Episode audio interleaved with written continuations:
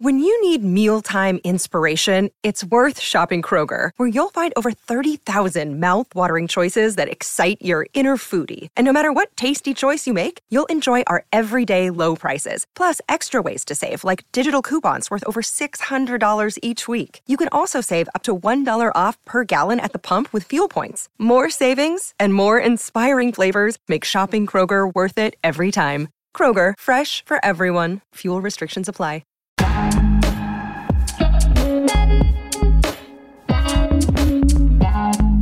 Welcome. Welcome to Fearless with Jason Whitlock. I am Jason Whitlock, your host. This is the weekend edition of Fearless with Jason Whitlock, where we review the conversations you can only hear on this show. You'd never hear it on ESPN. You'd never hear it on Fox Sports. That's why you need to be listening to us and not them. On Monday, we started with a bang.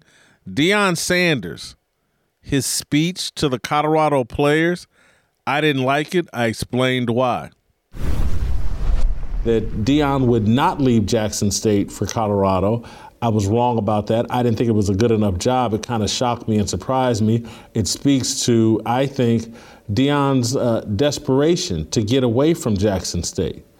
That perhaps Deion just wasn't happy there and needed to be in the comfort more palatial, uh, Deion didn't want to struggle anymore, and so he's run off to Colorado where he can get better facilities, a bigger paycheck, and access to better athletes uh, than he was getting at Jackson State.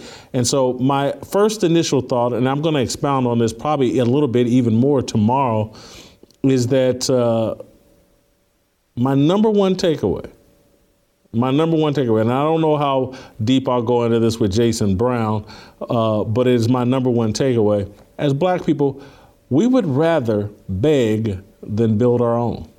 That's what this whole Deion Sanders situation truly illustrates.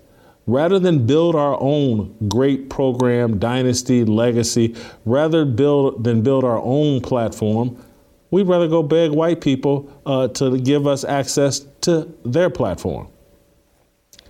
That's what this is. Deion Sanders had an awesome opportunity, and not just Deion Sanders, a lot of the black celebrities that you hear uh, running their mouths about Black Lives Matter and diversity, equity, and inclusion, and uh, black coaches just don't get a chance. All, all these people that are so pro black.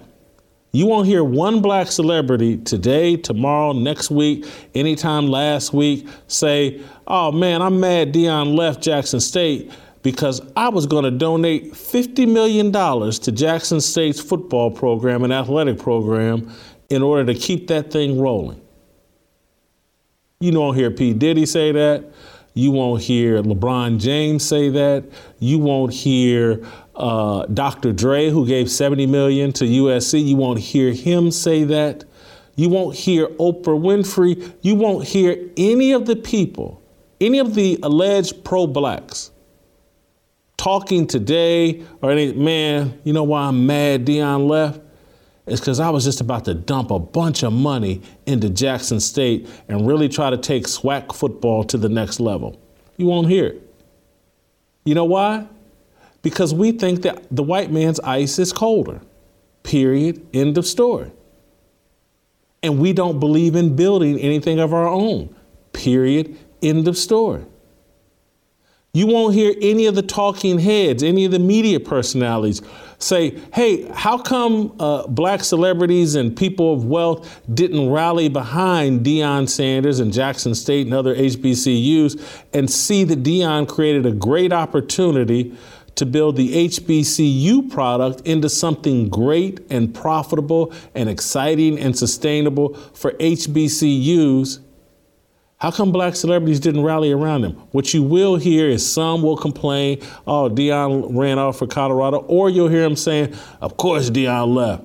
That's what he's supposed to do. He's supposed to elevate. And it's because anything that's all black, we don't think is any good. So we don't build it, we don't invest in it, and we certainly don't support it over the long haul.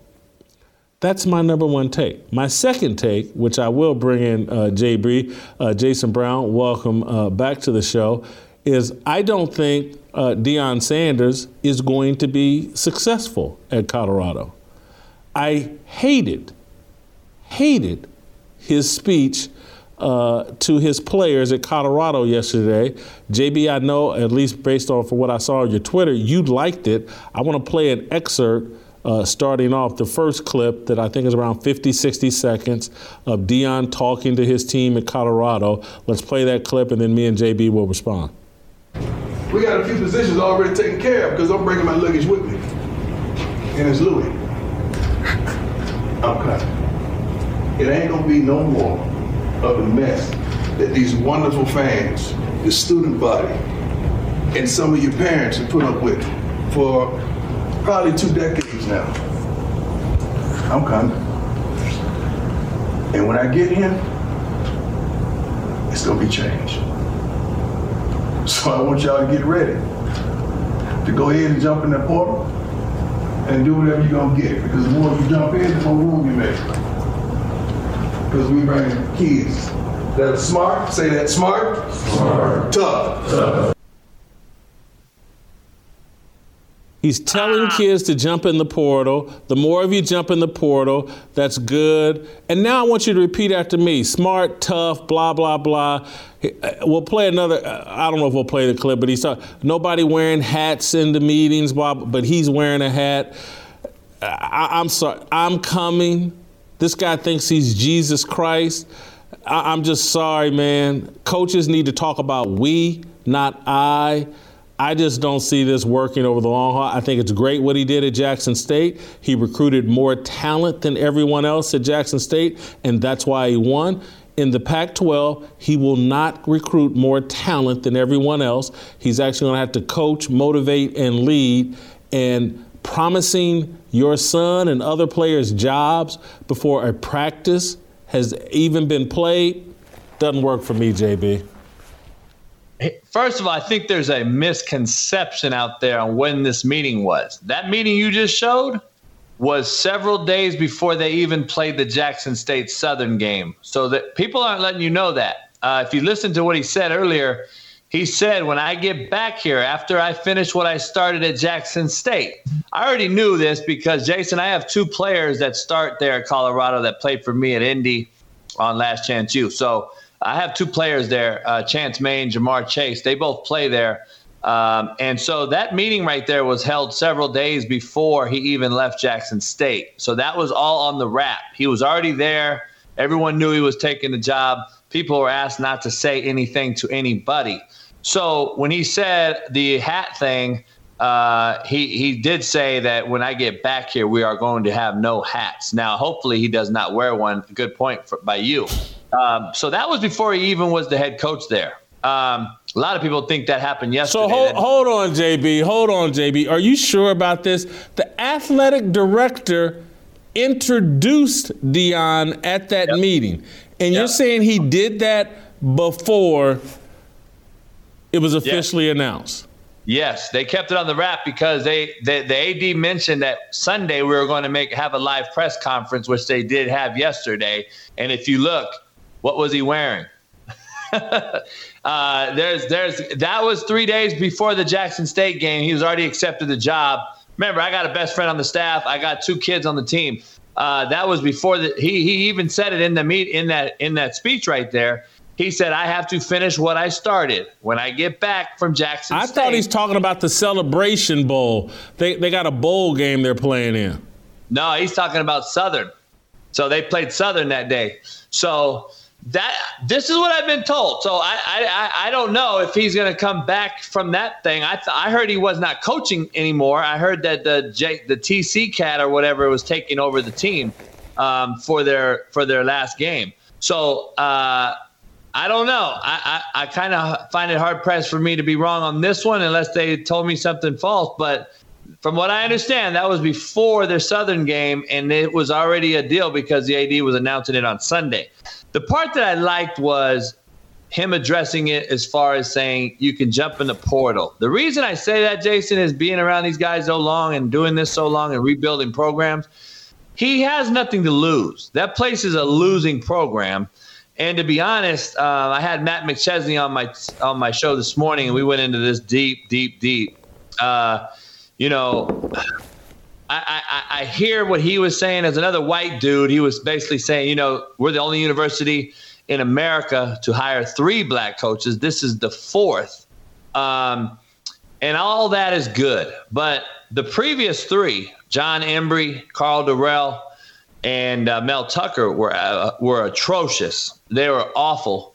And um, and so that to me is not as impressive as uh, what Deion did for the SWAC and HBCU. And for him, in my opinion, for him to be slotted on Black Twitter and getting uh, basically being told he's the devil and many by many black folks on my show is unbelievable. I was told on my show today he should be shameful, ashamed of himself. He let the blacks down, and I'm sitting there thinking, did Stephen A. and Ryan Clark turn down the Philadelphia Globe Inquirer or whatever to, to turn down ESPN to stay there? Or did they leave for a better opportunity at ESPN and these bigger platforms?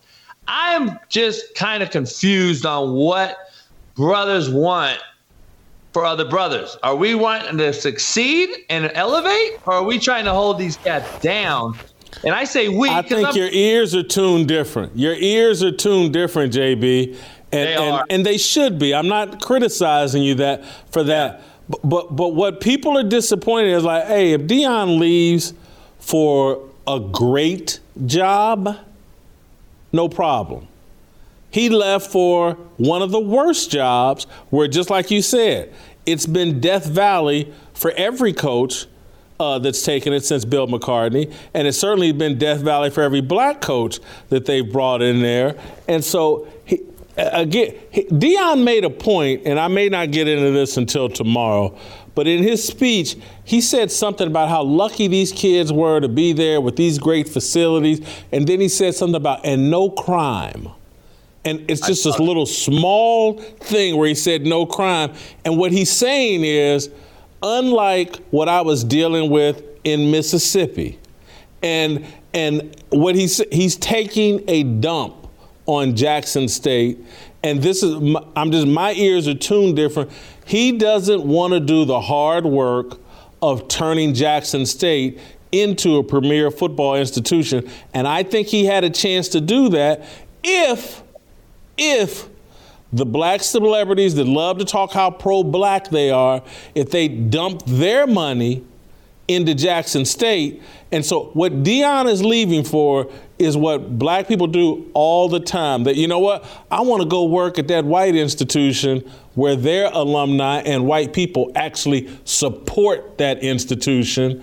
Black people, we don't support our own institutions.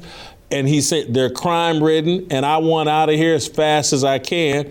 That's what's irritating people. Tuesday came back still talking Deion, but this time more sympathetically I blame black people for not supporting Deion and Jackson State and helping him build something. Deion's a mercenary, he's not a builder. Black people, we're too interested in begging. I explain on Tuesday. Another day is here, and you're ready for it. What to wear? Check. Breakfast, lunch, and dinner? Check. Planning for what's next and how to save for it? That's where Bank of America can help. For your financial to dos, Bank of America has experts ready to help get you closer to your goals. Get started at one of our local financial centers or 24-7 in our mobile banking app. Find a location near you at bankofamerica.com slash talk to us. What would you like the power to do? Mobile banking requires downloading the app and is only available for select devices. Message and data rates may apply. Bank of America and a member FDIC. Uh, we'd rather beg than build. That's the lesson gleaned from Deion Sanders' relocation from Jackson, Mississippi to Boulder, Colorado, from Jackson State University to the University of Colorado. Tough lesson, one many of us, black people, will reject, deflect, and continue to neglect to our continued demise. Life rewards builders and exploits beggars. Deion Sanders is not a beggar, but he's not a builder either. He's a mercenary for hire, serially auctioning himself to the highest bidder and committed builder. It's a lucrative line of work if fate blesses you with an unusually rare set of skills. Sanders won the genetics lottery in a country so rich that it irresponsibly lavishes performers with bounties best given to innovators, educators, and humanitarians. As an athlete, across two sports, Sanders functioned much like a big booty Instagram model, selling himself to whichever billionaire builder slid into his DMs. George Steinbrenner in the Yankees, Ted Turner in the Braves, Marge Schott in the Reds, Peter Magowan in the San Francisco Giants, Rankin Smith and the Falcons, Edward DeBartolo and the 49ers, Jerry Jones and the Cowboys, Daniel Snyder and the Redskins, and Steve Bisciotti and the Ravens. All paid the cost to be Prime's temporary boss. Deion has always been a rolling stone, a tool in someone else's plan to build something sustainable. Popular culture celebrated his wanderlust, materialism, and his sincere desire to proselytize those values to the next generation. The rap music industry welcomed primetime to its bosom with an enthusiasm usually reserved for drug dealers and gangbangers corporations pleaded with Prime to pitch their products. The greatest sellsword in the history of entertainment became an American idol, an evangelist for the pleasures money provides. He legitimized his service to Mammon with down home spirituality, preaching a prosperity gospel to young athletes that made Creflo Dollar and Joel Osteen swell with pride. But let me stop.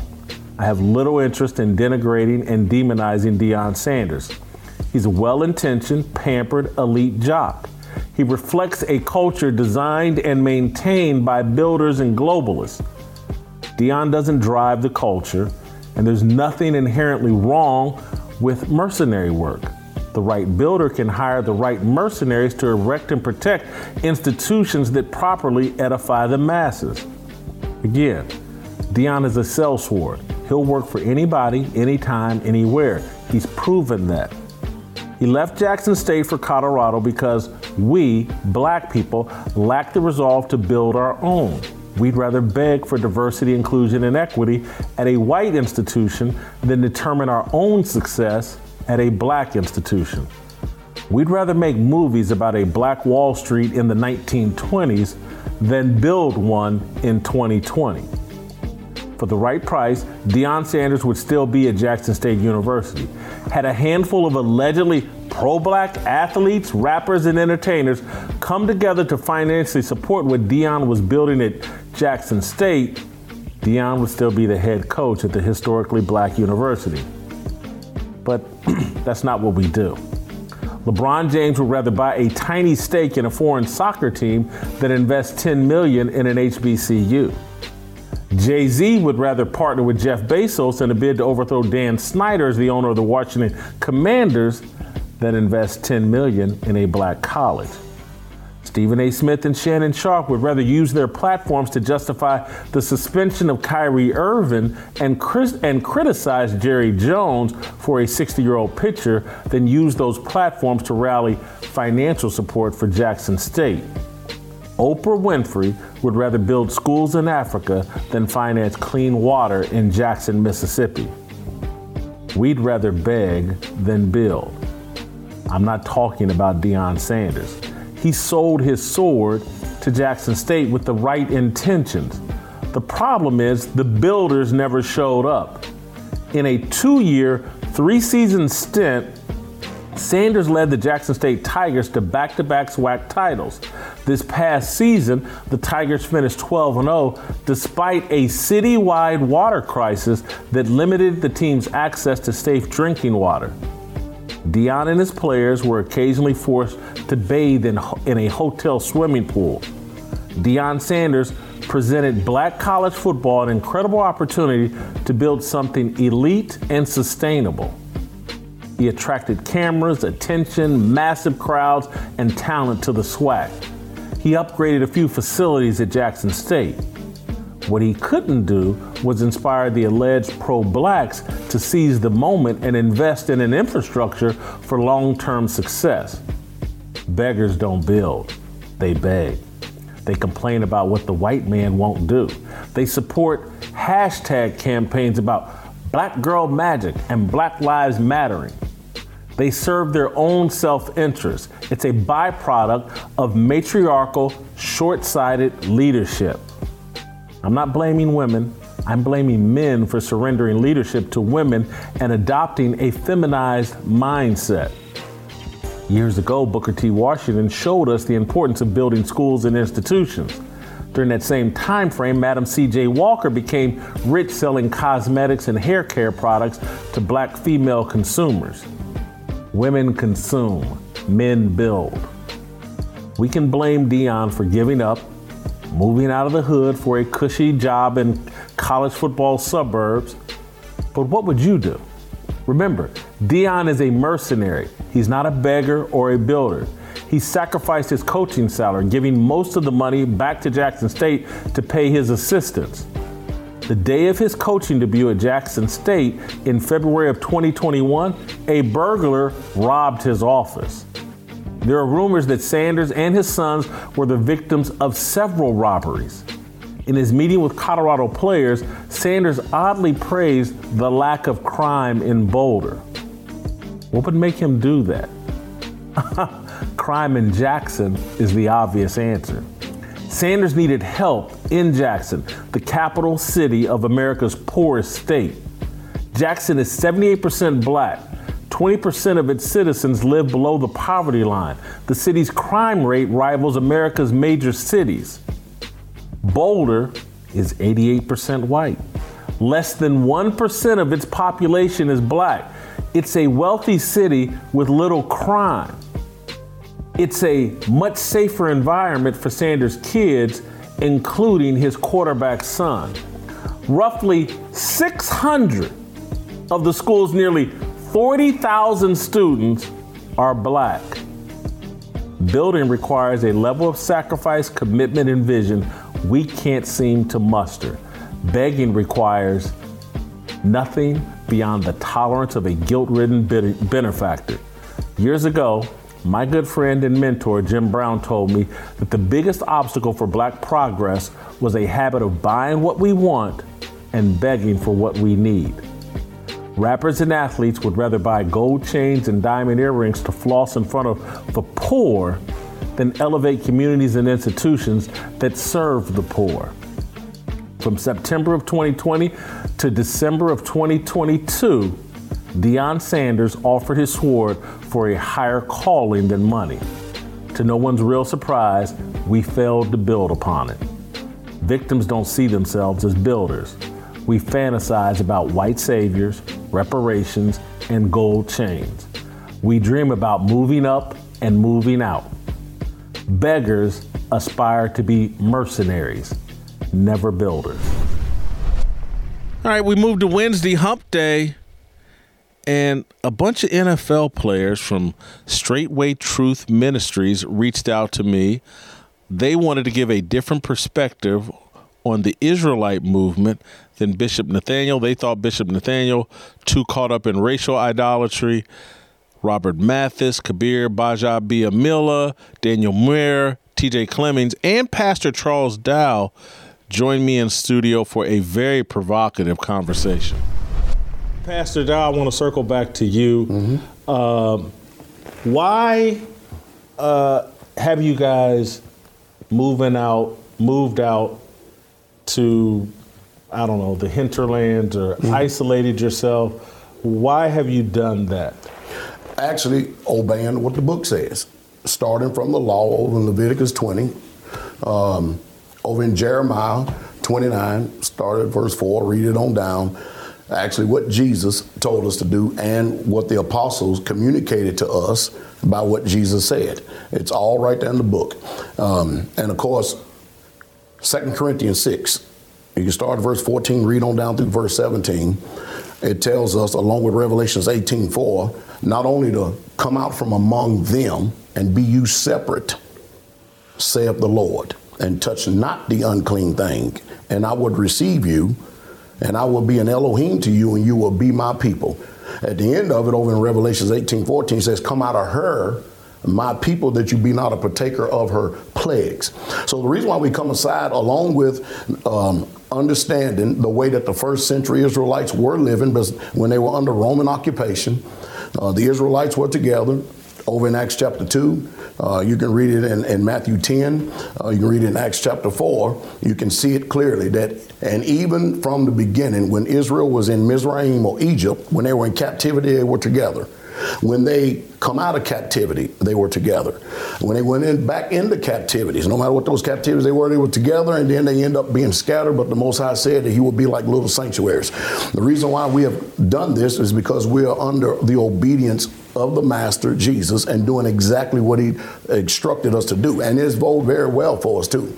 Uh, so we're out there. Um, we have our own school. Um, we have our our own assembly, we have our own fellowship hall. Um, we're out there because it's easier for us to be able to live separate from the world while being in the world, but not part of the world.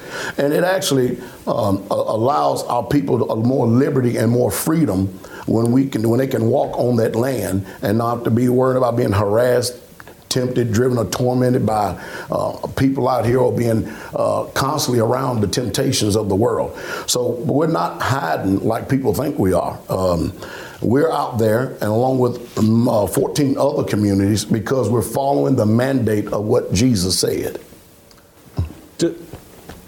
this is somewhat of a silly question, but I just want to ask that. Mm-hmm. Do y'all got cable TV? Are y'all completely? You listen? Do they listen to radio, Netflix? Amazon Prime, or y'all completely just disconnected from the world? Well, we have fiber optic internet. we have um, cell phones. Um, all the saints have monitors in their home to where they can net, look at Netflix, um, TV, whatever you want to call it, football games, stream live. Uh, our services are actually stream live uh, every single week. As a matter of fact, constantly. Uh, so we do have modern technology. so I want to take you, and I told you before the show I was going to ask you this. Are, are, does this jive with Matthew 5, verse 13? You're the salt of the earth, but if the salt loses its saltiness, how can it be made salt again? It's no longer good for anything except to be thrown out and trampled underfoot. You are the light of the world. A town built on a hill cannot be hidden. Neither do people light a lamp, put it under a bowl. Instead, they put it on its stand and give it light to everyone in the house. In the same way, let your light shine before others, that they may see your good deeds and glorify your Father in heaven. That's straight from Jesus' mouth. Mm-hmm. Can you do that from out in the middle of nowhere? Can you be that light on the hill? Can you? Are, are we not commanded mm-hmm. to go out and touch other souls? And to convert others. Can you do that from in the middle of nowhere? I actually think we're doing a very good job of it. Um, I have 208,000 subscribers on YouTube. Um, I have all these brothers that have actually come to the ministry in itself. We actually, every, pretty much the majority of the feast days, we run between, oh, seven and 900 or 1,000 people. Um, our light is shining really bright. All over the uh, world. It's not just a, a, ministry here in the United States of America. This is a worldwide ministry. We have people in Finland, in Kenya, in Nigeria, in England, and uh, France, and Germany, Japan, Australia. Uh, I can go on and on and on and on, all across the United States of America, including Alaska, Puerto Rico, Jamaica. This Straitway is just is just not right here, you know, uh, hiding just because we live set apart. It's not that we can't be reached and we can't be found. Um, I, have never ever hid. Uh, in the late 90s, I was on um, international shortwave radio. I was on AM and FM stations all across this land, at least 15 of them. Um, I've been on YouTube for the last probably uh, 15 years, something like that, 8, 10, 15, something like that. I started in 2008, whatever the time, about 15 years. Um, so we are are extremely known. We're known. Everywhere I go, if, I, if I'm in an airport, if I'm even out of the country, somebody recognizes and knows Pastor Dowell. You don't believe you were planning a church in your movement in Nashville, Tennessee. Why not? Why, why, why, why can't you do that? Well, uh, again, we are extremely guarded with our children coming up. We don't want our children because in this world right here, there are a lot of things that they're exposed to that we don't agree with. We don't agree with the alternative lifestyles. We don't want them to grow up confused. They- Sports Illustrated accused you of being anti-queer. I actually considered that a compliment and high praise, but I don't. How did you take it? I am. I am. I'm anti. I'm, I'm anti. As a matter of fact, I can't stand it. You know what I mean? I can't stand it because it's sin. And what the people don't want to do today is define as sin. I'm anti gay, I'm anti homosexual, I'm anti lesbian, I'm anti a woman being a Jezebel, ruling over the man and trying to take dominion over the home and not being in a proper place, which is under the headship and the patriarchal authority of her husband. I'm anti anything that that Bible says. See, people want to throw jabs and put comments out there to sway the opinions of the court of public opinion, their mindset. But they're basically doing it based off of what they have believed in their head. They're not living. The book teaches us that man should not live by bread alone, but by every word that proceed forth out of the mouth of Yah. So when they're attacking us, they're really truly not attacking us. They're attacking us because they hate him. And he reminds us that they hated him before they hated us. Again, any indictment that people want to put on us or place on us is not because we've done anything to them, is what they are continually doing to us, which it doesn't bother. So we live set apart. Our children know right from wrong. Our children have a moral system, a value system, and we teach that to them because if, if we teach them the commandments of Yah, the standards, the biblical standards of the way that the Bible says do things, they won't be confused. And so we're actually preserving our generation by keeping them away from the heathens, keeping them away from the pagans, keeping them away from things like uh, right now we're in the month of, of, this world's Christmas, which Jeremiah 10 condemns it. Um, they, they have all these different pagan holidays that is esteemed and loved by the world, but we choose to keep y'all set apart commandments and keeping this feast. Y'all don't celebrate Pride Month? Pride, no, no, you know, Pride Month will, will, will, it'll never be celebrated. Never, ever. It's it's amazing, literally. Uh, the everybody knows pride is a sin, mm-hmm. and somehow we've turned it into this great celebration. I see friends of mine that that. Uh, put pride across their chest or pride and, and, and not even in the rainbow sense just mm. pride and i'm just like what what are we missing here? In ter- let, let, me. I'm going off on my own land. I'm interested in your. Can thoughts. I say something to yeah, that? Please go ahead. The, the, book says, "Pride go before destruction, and a Holy Spirit before a fall." When you, you you see the rainbow that these people are wearing, they are actually making a mockery of the Most High Yah. Because remember, Yah put the bow in the sky to remind us that He would never destroy the earth again by water, and He used the symbolism of a bow. So what does Satan do? He, he, he takes these people that are contrary to what the book says, says a sodomite should not even, it, it, should never be in Israel. It should never at, uh, at all. A lesbian, all of these things, it's an abomination. They're going to burn, they're going to die. That's their choice, that's their decision, that's what they have in this life. But it is a 100% complete mockery of the Most High God to take something that He used as a symbol for us to be reminded that when we see that bow in the sky, He will never ever destroy the earth again by water, but it will be destroyed by fire. Who are the real Israelites?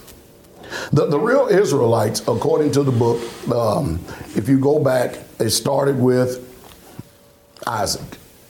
Jacob. Started with Jacob. Excuse me. Jacob had his name changed to Israel. Um, and then out of him come the 12 tribes of Israel. Um, and these are the Israelites that went into Egypt. And, the Most High said, out of Egypt he has called his son. The Israelites um, that have been into captivity, whether people comprehend it like it or not, the actual melanated people of this earth, uh, especially those of us who are on this side of the pond, um, who have been brought over here in the slave ships and then, then scattered throughout the Caribbean, we are the original Israelites that the Bible speaks about. So you agree with Bishop Nathanyel on that? I do. And it's because you know he connected it to scriptures that said that we would be brought over in ships and all that. Mm-hmm. Th- that's your justification as well, or and again, well, also now the, um, the an Israelite today, an Israelite today is, is one that's, that's not born of the flesh, but of the spirit, mm-hmm. one that is born again. Uh, and born again is by receiving the Holy Spirit as well. So I don't stop there. I started there to go up to this point because we as Yehudims are charged to not only be lights. Say that again. Yehudims. What are that? That means well, those of us of the tribe of Judah. Judah. And Judah is just not one tribe. Judah consists of Judah, Benjamin, and Levite. Uh, they were the ones who actually who stayed in obedience with the Most High Yah. But the ten tribes that defected, um, they scattered up through the northern countries. And so, an Israelite today, it, it, would be very hard to say that Israelites today are only black people or melanated people. You can't do that. The only way you're going to be able to find out when someone is a true Israelite is, is if he gives them his Holy Spirit. Mm-hmm. And then they start keeping his commandments. That's when you really truly know what an Israelite is mm-hmm. today. Hallelujah. Thursday, things got really hot. Joe Biden executed the worst trade in sports history. The merchant of death he sent to Russia for WNBA player Brittany Griner. I'm calling it the Bay of Big. The Big stands for Brittany Incarcerated Griner. Yeah, this is Joe Biden's Bay of Big. The Bay of Big proves that critical race theory and diversity, inclusion, and equity harm America and its cities, its citizens. Uh, the Bay of Big is my nickname for the lopsided trade the Biden administration executed for the release of WNBA player Brittany incarcerated Griner. Held for nine months and sentenced to nine years in a Russian prison for smuggling a small amount of hashish oil, President Biden surrendered notorious Russian arms dealer Victor Bout for Griner's freedom. Wow. Called the Merchant of Death, an American jury convicted Bout of conspiring to kill American citizens and providing aid to terrorist organizations. He spent a decade locked inside a U.S. penitentiary before being sprung on Thursday in exchange for Brittany Griner. The Merchant of Death for a WNBA player might be the worst trade in the history of American sports. It certainly rivals the incredible bounty of draft picks the Vikings gave the Cowboys for Herschel Walker and the $125,000 the Yankees gave in exchange for Red Sox Babe Ruth. Let's dig a little deeper, though, and turn a bit more serious. In 2015, Griner pled guilty to domestic violence against her partner and WNBA peer, Glory Johnson. In 2020, in reaction to the death of St. George Floyd, Griner pledged to never again stand for the national anthem and said the song had no place in American sports. Brittany Griner is not an American patriot. She's an entitled, spoiled athlete who is comfortable flouting the law. So, why did her release from a Russian prison, take precedence over U.S. Marine Paul Whelan or teacher Mark Fogel? Russia accuses Whelan of being a spy. Fogel received a 14 year sentence in Russia for bringing a half ounce of medical marijuana into the country. Fogel, who is 60 years old, was arrested in 2021. But Griner jumped to the head of the line because the Biden administration and corporate media are driven by critical race theory and diversity, inclusion, and equity. CRT and DIE dictated that Biden go to unreasonable and dangerous lengths to win the release of Griner. She's black and gay. Now, she's no more valuable to American freedom and safety than Whelan or Fogel, who are white men.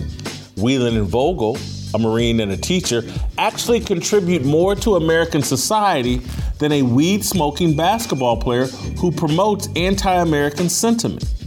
Whelan and Fogel should be the priority, but absolutely no one cares about Mark Fogel.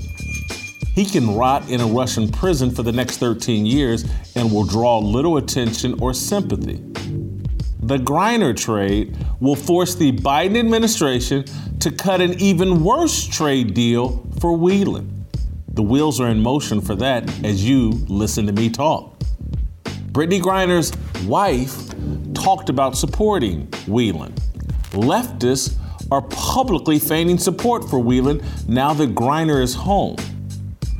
Dallas Cowboys linebacker Micah Parsons, arguably the best player in football, tweeted sincere outrage over Whelan not being part of the Griner deal. His handlers quickly made him backtrack and apologize.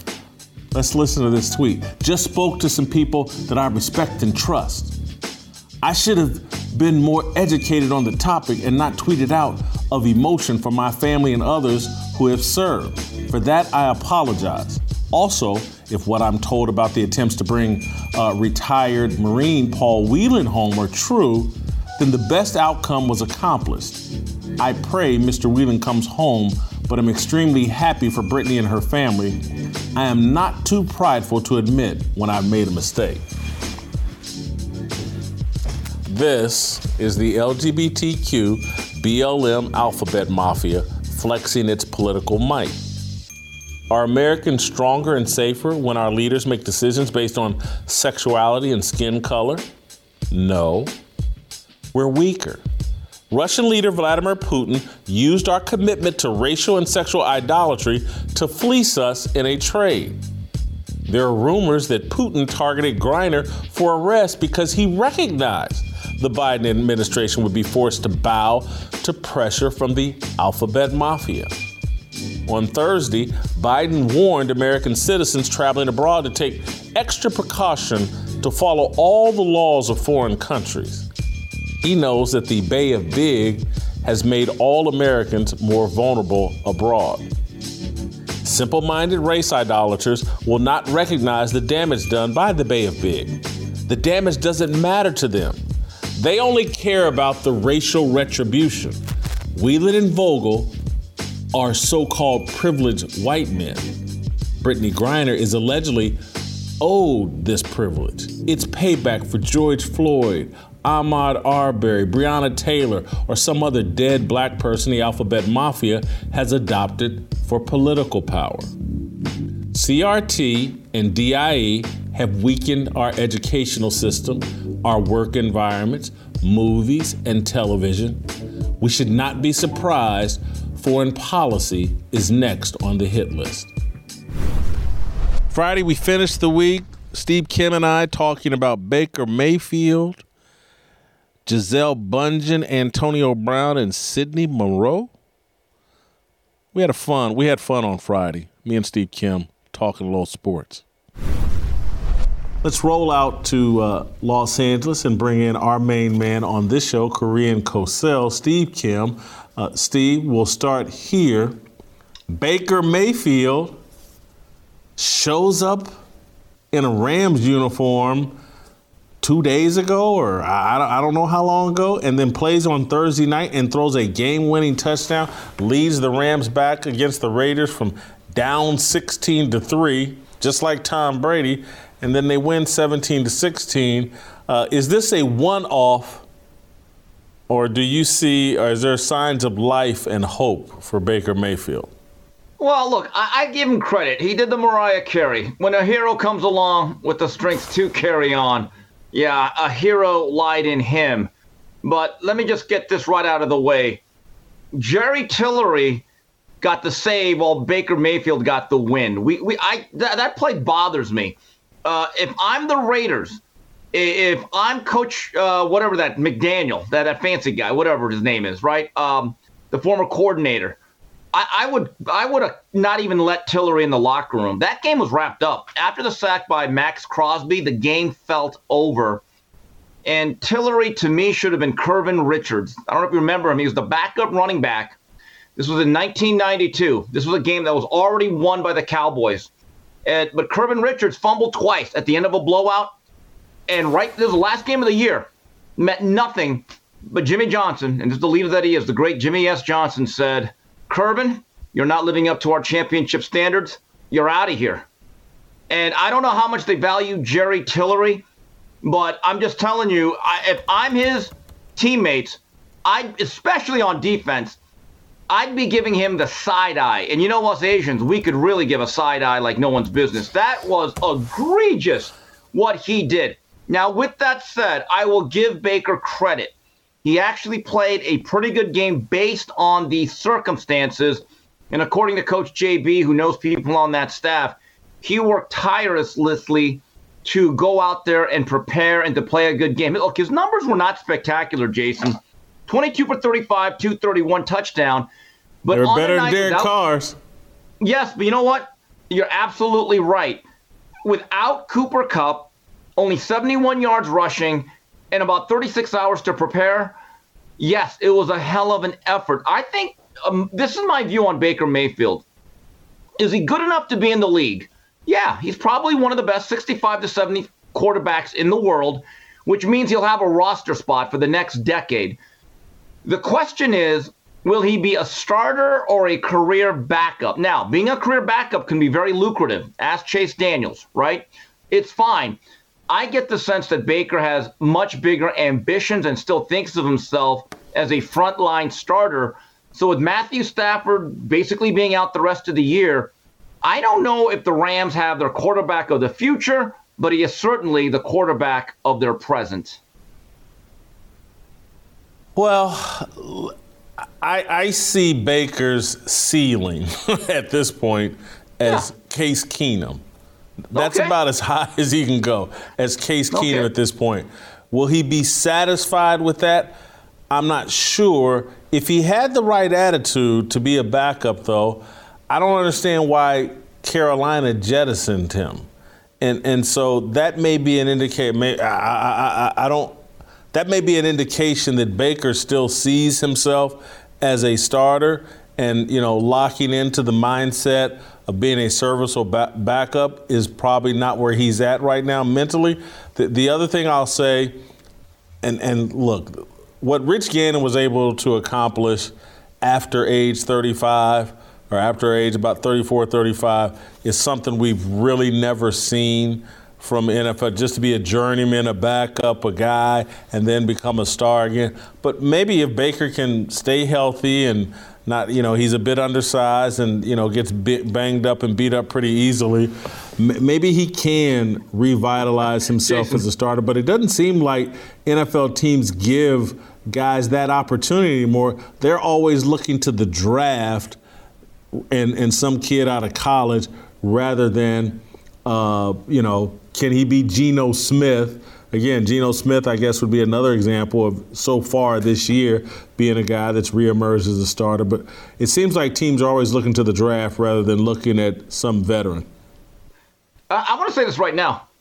Rich Gannon needs to throw us a shout out. There, there is no show that has kept Gannon more relevant and has spoken as highly of him as us. Rich, if you're out there, give us a shout out, man. Here's the difference with Rich Gannon. Rich was a really good athlete. I, I, actually think when he came out, and it was first with the Vikings, there was talk of him moving to another position because he had a lot of speed. The issue with Baker Mayfield is this the Lincoln Riley offensive system is so quarterback friendly, it turns even little midgets into Heisman Trophy winners. And if you want to win a Heisman and you're a young high school blue chipper, go to Lincoln Riley and, and you're going to be in that discussion. Mayfield, for his size, unlike a young Russell Wilson or Kyler Murray, does not have that elite athleticism. And the thing that's been disappointing about him is that when he came out of Oklahoma, the scouts said, well, the thing is, he's very accurate. He's a very accurate mid range passer. He really hasn't been that guy. I mean, he sails a lot of balls over the heads of guys, and he's not what I'd call a precision passer at least not on a consistent basis. Now, Jason, here's what I think happened in Carolina. That place is a dumpster fire. You already know that for the most part, they are tanking. And based on their record, they fired their coach. So, you know, no one's in a good mood inside that building. And if you're Carolina, they're probably thinking, okay, Bryce Young or the kid at Ohio State. So you already know as a quarterback, you're thinking, uh, this this this place here, uh, I'm going to rent my apartment. I'm not even putting down a long term lease. Now, once you get released, then it becomes, oh God, I got to get any other job. So this is the reality for Baker. He's on his third team in less than two years. So now he's got to almost prove himself. And this is a goal for Baker. If you're not going to play great, because I think that's still a very tough situation, because the Rams' offensive line from day one has not been good this year. Andrew, Andrew Whitworth has been very, very missed. Now they're banged up and the Rams are just kind of going through the motions. this is something that he has to work on. Being a teammate that people really like, okay, being a likable guy and reinventing your personality. Because one thing I've noticed about Baker during his time as a pro, and even before the process of getting drafted, at times he seems very petulant and prickly. And you're like, God, like he kind he kind of comes off as Stewie, that little baby from Family Guy. He's got the same size, football head. It kind of reminds me, like, you know what? That's not what I want out of my starting quarterback. So again, play well enough that you can keep a roster spot, but be a likable guy and you can work for the next 10 years and make millions of dollars. Let's move on to uh, Antonio Brown. He, he keeps finding ways uh, to keep his name in the news. Uh, he tweeted out a picture of himself in bed, uh, relaxing, little, maybe a little pillow talk, uh, with a white woman who looked a bit like Gisele Bundchen, hmm. or at least that's what you know. She's face is kind of covered, her eyebrows look similar as Gisele, and so I'm wondering. And it turns out that this is some Instagram model uh, of some renown that he's been dating named Sydney Moreau, uh, and not Gisele. But do you think uh, Antonio Brown tweeted out this picture, hoping to fool people into thinking it was Gisele? I wouldn't put it past him, but yeah, Antonio Brown seems to have a certain type. He seems to have a a bunch of snow bunnies on his roster. And uh, yeah, what a stunner. She's an Instagram model. Yeah, that's, that's a real upset there. I, I don't know. Is Antonio Brown that insidious and that deep that for that night he's looking through his black book? Remember those things? Okay. She kind of looks like Gisele. Yeah, I mean, do you think it's that deep? Or do you think he was just getting some? I don't know if Antonio Brown's that much into trolling Tom Brady, to be honest with you. You know? I, he's that much into attention, yeah, no. and he had to know. I do. He had to know that people would jump to conclusion. You don't put her. You don't put the name out with the tweet or the Instagram post. He had to know it was going to draw speculation. Yeah, I guess. I mean, look, there's a lot of women uh, uh of that descent that kind of, sort of look like Gisele. Um, I don't know if he'd go that deep. I mean, there are reports that Tom has moved on. He may not even care. I, I mean, once you turn on, oh, he turn, would care. Know, think, yeah, he would care. That's that's the mother of his kids. Yeah, that is true. if she were laid up with AB, he would care. Yeah, that's true. Because I've seen the pictures of those who are reportedly entangled with Tom, and I'm like, Tom, you, you, you, you that's it, man. You, you've turned it in. You've, you've upgraded, and you know. So I'm just saying, I don't. But you're right. Oh, the whole mother and the kids thing. You're right. You know, you know. Sometimes when the lease is up, you got to turn that car back in. A lot of miles, a lot of miles on the odometer. The, you know. Look. Justin, I'm gonna be frustrated. The whole reason I wanted to even talk about this is so we could. I spent because I did the research on this, and it took me to Sydney Sydney Monroe's uh, Instagram page, and so I just hmm. wanted to put up some of her Instagram pictures. Oh yeah, there we go. Uh, this this is the fake Gisele. I just wanted to put up some of her Instagram pictures and let the uh, audience uh, decide for themselves uh, whether you know. Uh, she looks like Gisele, or whether you know better than Gisele, or you know, some you comments here on. She's the faux Bunchen. You mean Fizzel. Yeah. Right. Faux Bunchen. Yeah. Yeah. yeah. uh, so, you know, hats off to AB, uh, I guess. all right, let me keep moving. I'm gonna get in trouble, so let me keep moving. I'm gonna get myself in trouble. Let's, it was interesting. I only looked for about you know 15 minutes maybe uh, at her, but it was in, it was journalistic work. I was trying yes. to figure out who this was. I was not uh, being creepy. All right, that's it, and that's all for us. Go to youtube.com slash Jason Whitlock. If you're on Apple or Spotify, give me that five star review. You got to hit the review. You got to hit the likes. We got to we got to get things popping on Apple like we got them popping on YouTube. Join the Fearless Army. Get your new Fearless Army swag. Join the crowd. Join the movement. Be a fearless soldier. Enjoy your weekend. I'll see you on Monday.